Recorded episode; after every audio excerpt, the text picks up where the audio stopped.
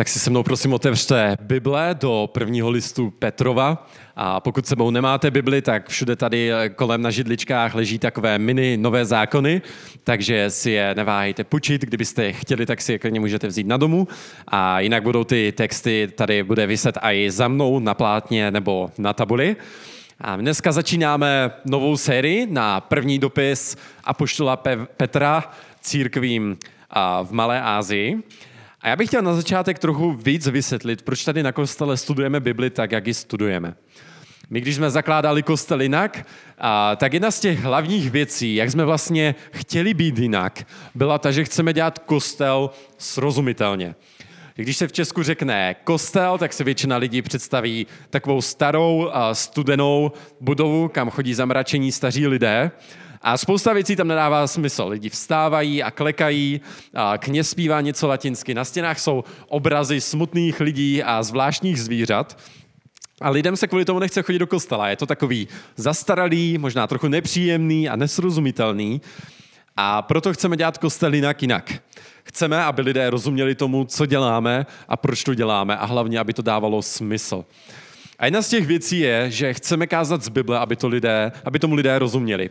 Že věříme, že Bible není jenom další kniha, kterou napsali lidé, nějaký starý dokument, který nám může dát nějakou moudrou poučku do života nebo nás může naučit trochu líp žít, ale věříme, že je to kniha, skrze kterou, nás, skrze kterou k nám mluví Bůh sám a že je to boží slovo, skrze které se nám Bůh dává poznat. A proto tady studujeme Bibli kapitolu po kapitole a verš po verši. Protože chceme tak Boha ucelně poznávat a chceme, aby nás tady toto poznání Boha měnilo, aby mělo nějaký dopad na naše životy, protože věříme, že písmo je stejně tak aktuální, jak bylo před 2000 lety, tak i dneska. A z toho důvodu jsme se rozhodli kázat na sérii z prvního listu Petrova. A Petr píše lidem, co úplně někdy tak nezapadají a v tomto dopise označuje křesťany jako na takové cizince a poutníky. A píše to primárně pro křesťany, ale realita je, že Všichni se někdy cítíme, že někam nezapadáme, ať už jsme věřící nebo ne, tak někdy se možná cítíme, že do tohoto světa někdy úplně plně nepatříme, ať už to je kvůli uh, naší, našemu smyslu pro humor nebo nějakým osobnostním zvláštnostem, nebo kolikrát to je i kvůli tomu, jak třeba vypadáme, nebo nějakým fyzickým uh, věcem na nás. Uh, možná máte někdy takové situace, kdy si říkáte, že prostě nezapadáte mezi ostatní, a já jsem se vždycky třeba cítil jak z jiné planety, když se hrálo mistrovství v hokeji. A já totiž sporci totiž úplně moc nerozumíme a nikdy jsem úplně nepochopil, jak můžou lidé tak jako moc vyvádět a dovádět, když se někde lidé, když někdo prostě trefí ten puk mezi ty dvě tyčky a nespůsoboval, nechápal jsem, jak to může způsobovat takové velké euforie, nadšení a lidi skákají a prostě křičí a radují se a já jsem se tady v těch chvílích vždycky cítil, jak prostě úplně fakt z jiné planety. Chtěl jsem se schovat někde do rohu, zalíst s knížkou a být v tichu. no. a možná to se netýká vás, co se týče sportu, ale možná si někdy taky říkáte, že máte takové věci, kdy si cítíte, že prostě nezapadáte mezi ostatní. Nebo že prostě na vás něco trochu jinak a že si cítí, necítíte se prostě doma, tam, kde jste. Jako lidé máme takové dva nejdůležitější instinkty a ty jsou přežít a patřit. Chceme někam patřit, chceme, aby nás lidé přijímali, ale úplně se nám to vždycky nedaří. I když jsme v dnešní době více propojení než kdykoliv jindy, máme sociální sítě, máme Facebooky, Instagramy, máme YouTube, máme všechno, máme tolik způsobů, jak společně můžeme komunikovat, tak čím dál tím víc sociologové i psychologové říkají, že jako lidé, jako společnost se cítíme čím dál víc osamělej a izolovaněji. A ten první list Petrův je o tom, jak můžeme najít domov i v tom největším odcizení. Jak můžeme najít ten opravdový domov, který nám nic nesebere a který není závislý na tom, jestli nás druzí lidé přijímají nebo ne. A my vždycky té naší sérii se snažíme dát nějaký název. U Nehemiáše ten název té série byl Velká práce pro malé lidi a u Petra to bude tohle. Na cestě za lepším domovem. Na cestě za lepším domovem a my hnedka uvidíme proč. Já přečtu na začátek celý ten text. A dneska to budou jenom dva verše, ale o to hutnější to dneska bude. A ten text začíná takto v prvním verši. Petr apoštol Ježíše Krista, vyvoleným příchozím, rozptýleným v Pontu, Galácii, Kapadokii, Ázii a Bitynii, podle předzvědění Boha Otce v posvěcení ducha k poslušnosti a pokropení krví Ježíše Krista. Kež se vám rozhojní milost a pokoj. Tak Petr tady ten svůj dopis začíná klasicky pozdravem a je to jenom jedna věta, ale jak jste si už mohli všimnout, tak to není jen tak nějaká věta, ale je tam spousta takových slovíček, jako předzvědění, pos, posvěcení, pokropení, možná ne, něco, čemu na první a, a, dobrou úplně nerozumíme. Je to v tom taková jako docela hluboká a, teologie, hluboké křesťanské učení. Já bych chtěl, aby jsme to dneska vzali tak trochu postupně a prokousali se tím a věřím, že to bude dobré, i když hodně hutné. A, takže kdo to píše? Tady ten dopis píše apoštol Petr. A schválně si můžeme, můžete se potom sadit kolikrát během kázání spletu Petra s Pavlem, jelikož Pavel napsal většinu těch novozákonních dopisů, tak se to velice rychle plete. Takže dneska se bavíme o Petrovi, když tak mě klidně opravte. A, a tady ten Petr začíná svůj dopis tím, že se představuje jako apoštol Ježíše Krista. Co to znamená? Co to znamená, že byl, apo, že byl apoštol a kdo vlastně Petr byl? tak my z těch příběhů o Ježíši, které v Bibli máme, kterým se říká Evangelia, tak vidíme, že Petr byl jedním z úplně prvních Ježíšových učedníků.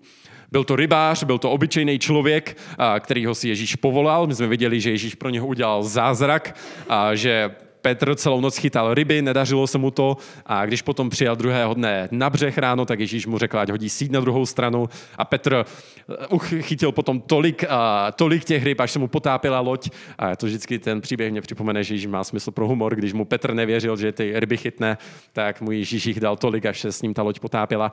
No, to je jedno. A každopádně uh, Petr byl první učedník Ježíšův a my jsme věděli, že Petr byl taková zajímavá osobnost, že to byl docela takový, jak to možná říct, takový hodně ambiciozní člověk, hodně horká hlava, všude se rval dopředu a, a, a Ježíš ho kvůli tomu musel častokrát napomínat. Ale nicméně přesto si ho Ježíš tak vyvolil, aby, aby byl jedním z těch nejvýznamnějších lidí v církvi.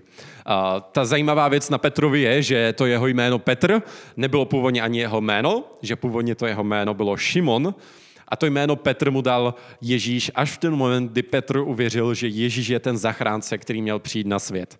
V ten moment, kdy Petr tohle o Ježíši řekl, tak mu Ježíš dal tady toto jméno Petr, což znamená v překladu skála, a dal mu to jméno proto, aby mu ukázal, že to vyznání víry je ten pevný základ, na kterým Ježíš postaví svou církev, své věřící a že tady tento základ se nikdy nezboří. Ta pointa je, že Petr byl hodně důležitý člověk, byl to jedním z těch 12 vedoucích té první církve a Ježíš si ho hodně používal. My jsme viděli, že po Ježíšově vzkříšení Petr kázal v Jeruzalémě, skrze jeho kázání uvěřilo tři tisíce lidí a Petr píše tady tento dopis církvím v Malé Ázii. A to byly takové církve, které právě vznikly i dost do, dobře možná v důsledku toho Petrova kázání. A Ježíš právě ten svůj dopis představuje jako se v něm, Petr se v něm představuje jako apoštol Ježíše Krista.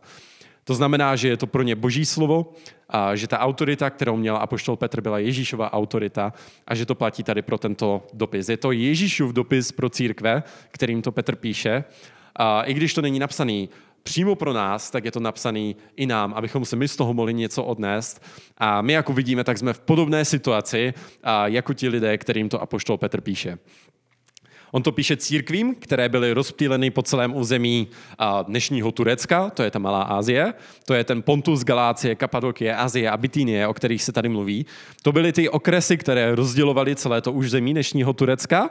A tady na tom území byly takové malé vznikající církve, které vznikly právě v důsledku toho Petrova kázání a v průběhu toho, jak se to křesťanství v prvním století šířilo. Byly to malé vznikající církve a Oni to měli hodně podobný jako my dneska. Ne v tom slova smyslu, že by křesťanství byl nějaký pr- přežitek, jak je to možná trošku dneska, ale že křesťanství bylo něco nového. Když tady tito lidé tam uvěřili v tom jejich prostředí, tak v té římské říši, kterou tehdy tady toto území tam bylo, tak pro ně to znamenalo velkou změnu v životě, protože to znamenalo, že přestali uctívat všechny ty bohy, které uctívali lidé kolem nich a to ovlivnilo jejich životní styl. Přestali dělat některé věci, které dělali lidé kolem a kvůli tomu byli prostě hodně divní. A lidé je nechápali, a křesťanství byla taková jako podezřelá novinka. A lidé tady v tomto čase křesťanům přezdívali jako sekta, židovská sekta. A Římana dokonce říkali o křesťanech, že to jsou ateisti, protože odmítali všechny ostatní bohy, kromě toho svého. Tak měli takovou přezdívku, že prostě nevěří v bohy. A my to máme v mnoha ohledech eh, někdy trošku podobný. A že dneska je křesťanství možná takový, jak jsem říkal, trochu přežitek a to, čemu my jako křesťané věříme, je pro lidi trochu zvláštní.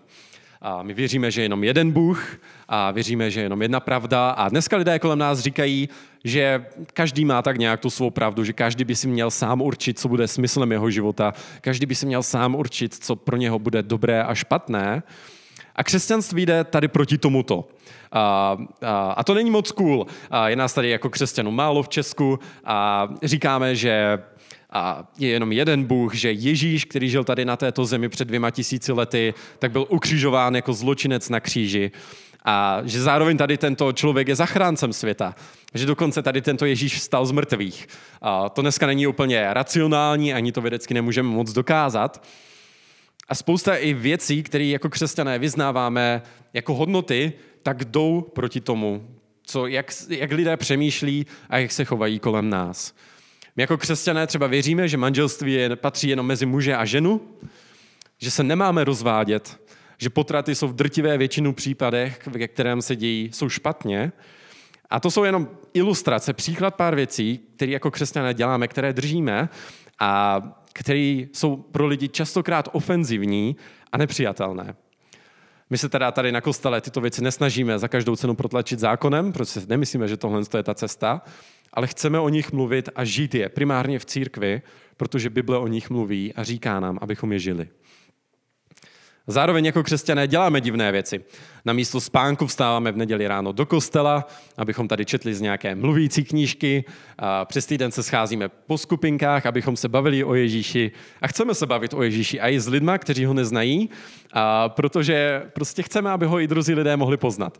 A v důsledku toho se prostě svým, slov, svým uh, takým způsobem lidem trochu odcizujeme. A nedávno se nás tady devět lidí stěhovala ze Šumperka, abychom tady v Olomouci založili kostel. A to je teprve divný. Nevím, jestli jste to už někomu třeba zkoušeli vysvětlovat, co tady chcete v Olomouci dělat. Jo, proč tady chcete zakládat kostel? Že je tady kostel na každém rohu. Tyjo? Si myslíte, že jste lepší nebo co? A jste nějaká sekta, nějací jeho vystí bez tak. A to, že se jmenujeme kostel jinak, tomu taky někdy úplně trošku nepomáhá. Ale lidi nás úplně nechápou a tak nějak pořád musíme někomu vysvětlovat, co, cože vlastně jsme a co tady chceme dělat. A jsme pro lidi tak trochu cizinci. A my tady v tom, to je to pro nás možná takový trošku ujištění, to, co Petr říká, že, že když jsme křesťané, když opravdu chceme následovat Krista, tak se stáváme cizinci pro tento svět. Když doopravdy patříme Bohu, tak se odcizujeme lidem. Nepatříme světu, ale Ježíši. Náš domov není tady, že jsme tady jenom jako ti příchozí, jako to mluví ten apoštol Petr. Jsme možná takový turisti tady na této zemi.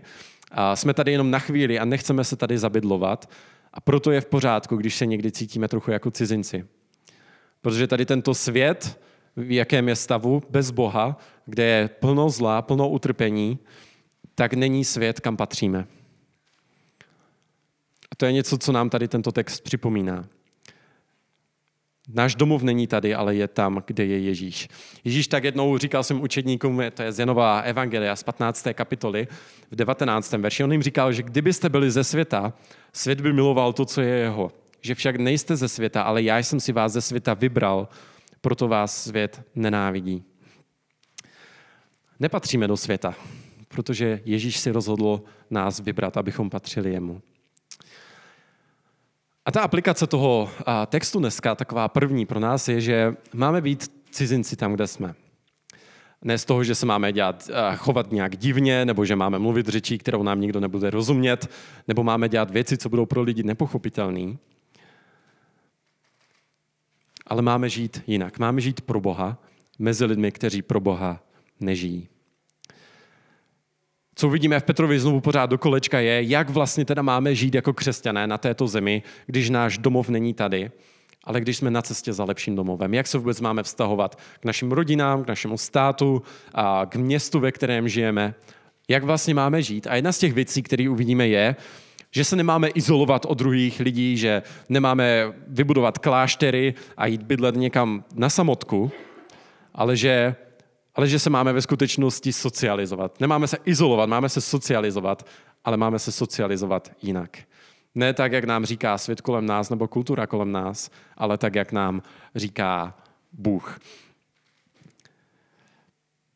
A já se tě chci zeptat, jsi kvůli své víře cizincem pro druhé lidi? Cítíš se tak někdy trošku? Cítíš se někdy odcizeně kvůli tomu, že věříš tomu, čemu věříš? Myslím, že zvlášť tady v Česku jako křesťané tady tuto zkušenost máme, že si připadáme, že jsme v menšině, že skoro nikdo nevěří tomu stejnému, čemu věříme my. Ale znám taky spousta křesťanů, kteří se jako eh, cizinci někdy necítí. Kteří si připadají, že vlastně tady do tohoto světa patří a nevidí důvod, proč by neměli. Ale Petr tady říká, že pokud opravdu patříme Bohu, tak nás to nevyhnutelně odcizí od světa. Nějakým způsobem od druhých lidí, kteří nezdílí to, co my máme. Naším úkolem je být cizinci mezi lidmi, ne se od lidí izolovat, ale být mezi nimi a žít jinak.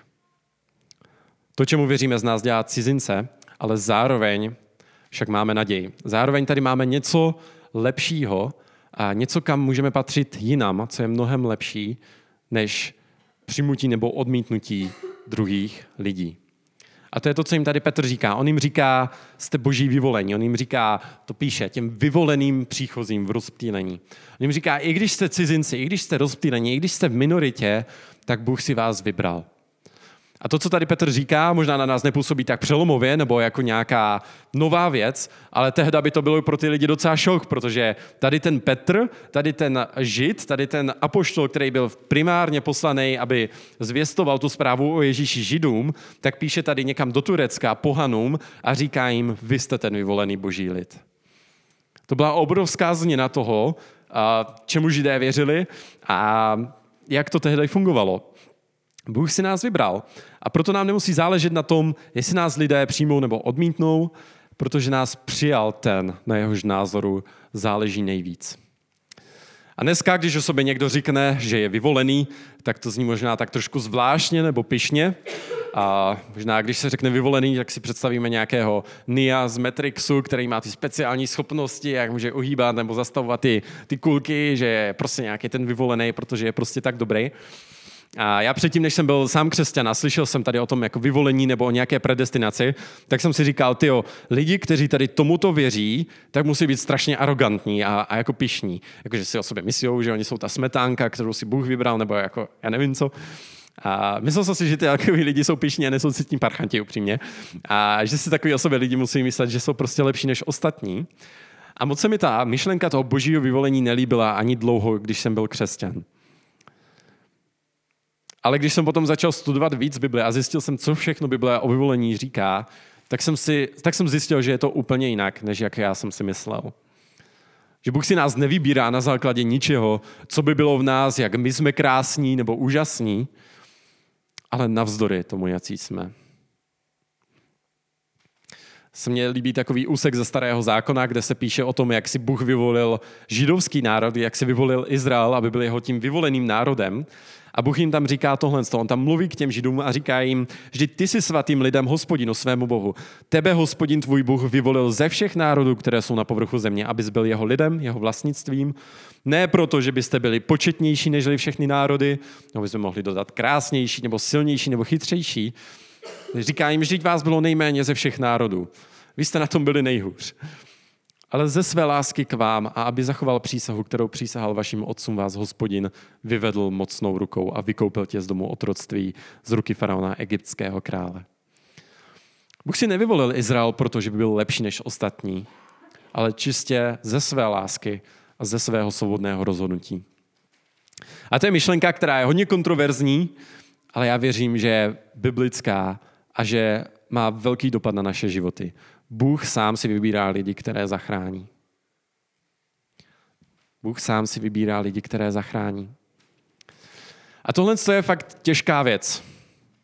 Mně to trvalo několik let, než jsem to vůbec pochopil a přijal. Je to těžká věc, jak na pochopení, tak ještě těžší na přijmutí, protože jako lidé častokrát chceme mít kontrolu nad věcmi, chceme být my tím, kdo o všem rozhodují a chceme být my tím, kdo si vybíráme. Ježíš, když mluvil o tom, že otec si vybírá některé lidi a jiné ne, tak spousta učedníků od něho odešla, protože si řekli, jo, tohle se nedá poslouchat. Je to těžká věc,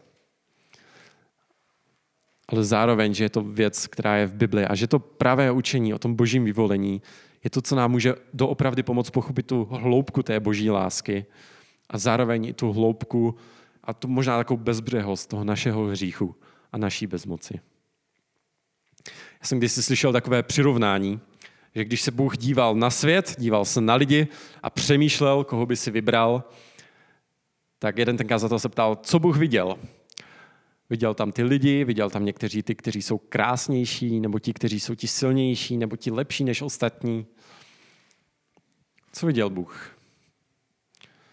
Bůh neviděl lidi, kteří by byli lepší než druzí nebo ne, někteří, kteří by byli méně šikovnější než druzí, ale viděl hřbitov. Viděl lidi, kteří jsou vůči Bohu mrtví, kteří v něj nevěří, kteří pro něj nežijí, ale přesto se rozhodl vybrat alespoň některé, aby alespoň někteří mohli být zachráněni. Že Bůh svou záchranu nedluží nikomu. I kdyby se Bůh rozhodl nezachránit žádného člověka, tak by byl pořád spravedlivý, ale protože Bůh miluje lidi, tak se rozhodl vybrat si aspoň některé, aby někteří byli zachráněni.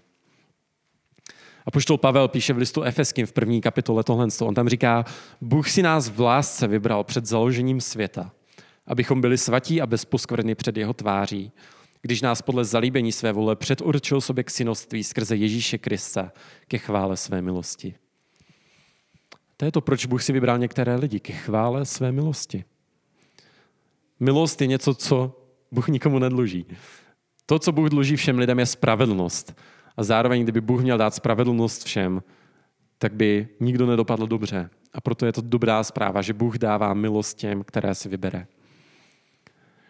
Bůh si vybral lidi, protože nikdo z lidí by si Boha nevybral sám.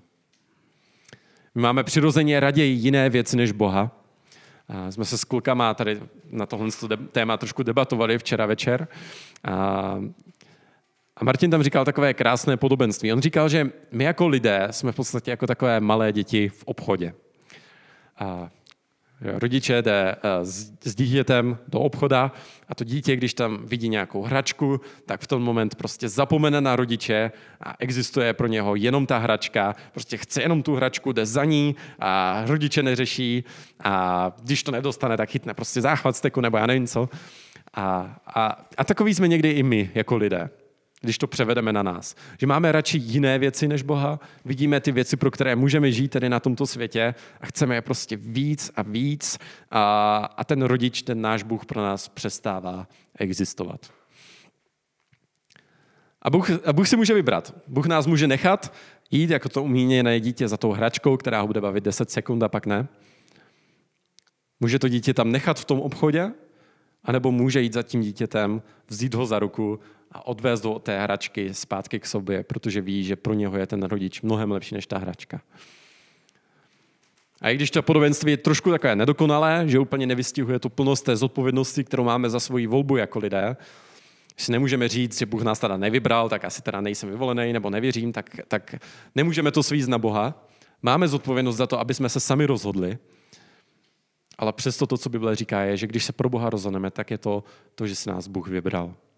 A to je dobrá zpráva. Protože to nestojí na nás, nestojí to na nějakém našem úsilí nebo na naší snaze, ale je to čistě na božím svobodném rozhodnutí a na jeho milosti. To znamená, že to nemůžeme nikdy ztratit. Že nás nedefinuje to, jestli dokážeme Boha dokonale poslechnout nebo, nebo jak dokážeme vyžít mezi lidmi, ale to, jak se Bůh sám rozhodl to Petr rozvíjí dál. On říká, že jsme byli vyvoleni podle božího předzvědění Že to boží předzvědění někdy to tak lidi vykládají, ale neznamená to jenom, že Bůh dopředu věděl, kdo se pro něho rozhodne a takové lidi si vybral. Že to slovo předzvědění je takové jako aktivní, když se v Biblii o tom mluví, jako že Bůh něco dělá. A v podstatě to znamená tohle, že Bůh se rozhodl dopředu milovat. Když se píše v Bibli, že Bůh někoho předzvěděl, tak to znamená, že se s ním rozhodl vstoupit do vztahu. Jako první udělat ten krok k lidem a uvázat s nimi nějaký, navázat s nimi nějaký vztah. My jako lidé, jeden z takových největších strachů, které v životě máme, je ten, a že nás druzí doopravdy poznají a jaký ve skutečnosti jsme se všemi našimi silnými, ale i slabými stránkami, možná jizvami, které skrýváme boulemi a charakterovými vadami a nakonec nás kvůli tomu nebudou mít rádi. Ale takovýto strach v tom božím vyvolení odpadá, protože víme, že ten, kdo je nejdůležitější a na koho názoru záleží nejvíc, nás už dopředu viděl a poznal se vším všudy a přesto se nás rozhodl mít rád. Bůh se rozhodl mít s tebou vztah před založením světa. Věříš tomu? Taková je ta hloubka toho božího přijetí, když to opravdu poznáme a když přijmeme tady to učení o tom božího vyvolení. Není to na základě ničeho v nás a taky to nestojí na nás a nemůžeme to ztratit. To znamená to, že si můžeme žít, jak chceme, že jsme jednou spasení, navždy spasení, že teďka nás teda Bůh už zachránil a už si můžeme žít, jak chceme, protože a už to nemůžeme ztratit. Toto neznamená, proto Petr říká dál, že jsme byli vyvolení v posvěcení ducha k poslušnosti a pokrupení krví Ježíše Krista.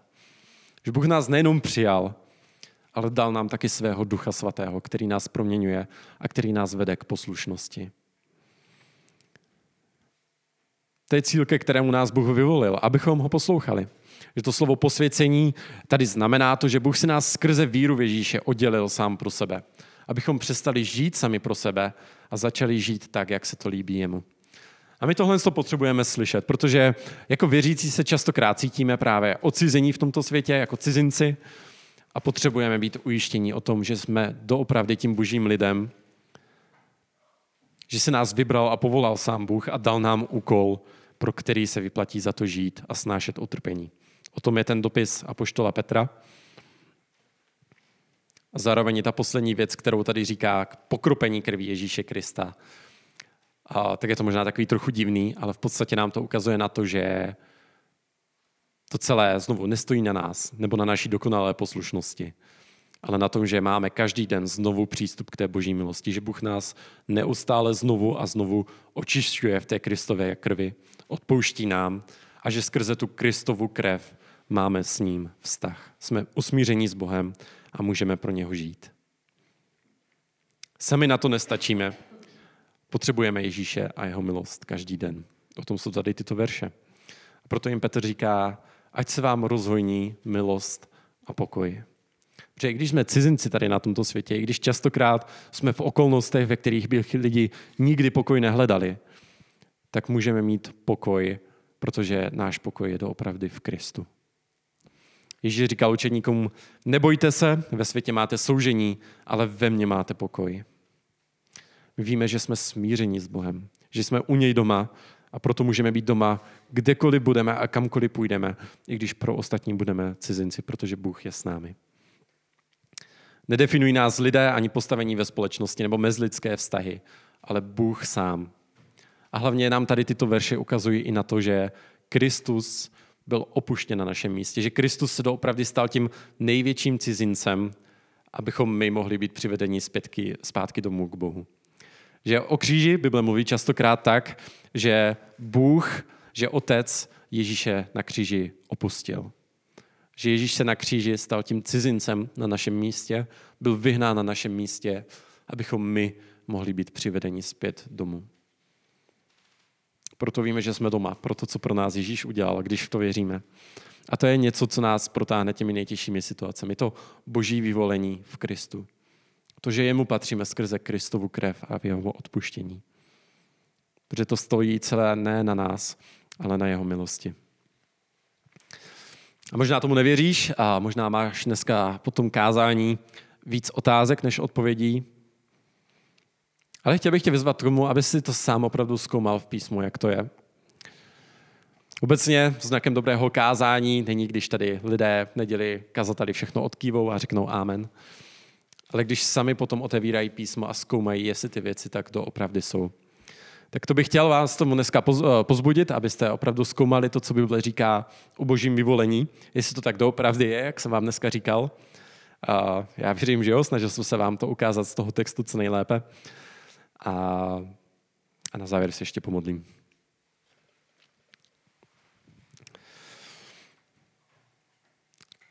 Oče, tak já ti děkuji, že nám ukazuješ skrze tady tento text, že na tomto světě nemáme být doma. Že náš domov je u tebe, tam, kde jsi ty. Že my jsme pouze tady na této zemi na cestě za tebou. A tak já tě prosím, aby si nám dával sílu, čili těm situacím, kdy si možná připadáme jako cizinci, abychom si v takových chvílích dokázali uvědomovat, že patříme tobě, že náš domov je u tebe a že nám nemusí záležet na to, jestli nás lidi budou mít rádi nebo ne, nebo jestli nás přijmou, ale že my namísto toho můžeme dávat tu tvoji lásku, které jsme plní. Chtěl bych tě prosit, aby i tady toto slovo bylo napomenutím pro ty z nás, kdo se možná cítíme na tomto světě někdy až moc doma, a že se necítíme být cizinci kvůli své víře, protože ji možná tak moc nežijeme. Prosím tě, aby si nás tady v tomto proměňoval a aby si nás znovu ujistil o té své lásce a aby nás tady toto to tvé vyvolení a předzvědění, pane, vedlo k tomu, že tě budeme o to víc poslouchat z vděčného srdce v té naději, že, že ti patříme a že nám to nikdy nic nevezme. Tak tě chci prosit ve jménu Pána Ježíše Krista. Amen.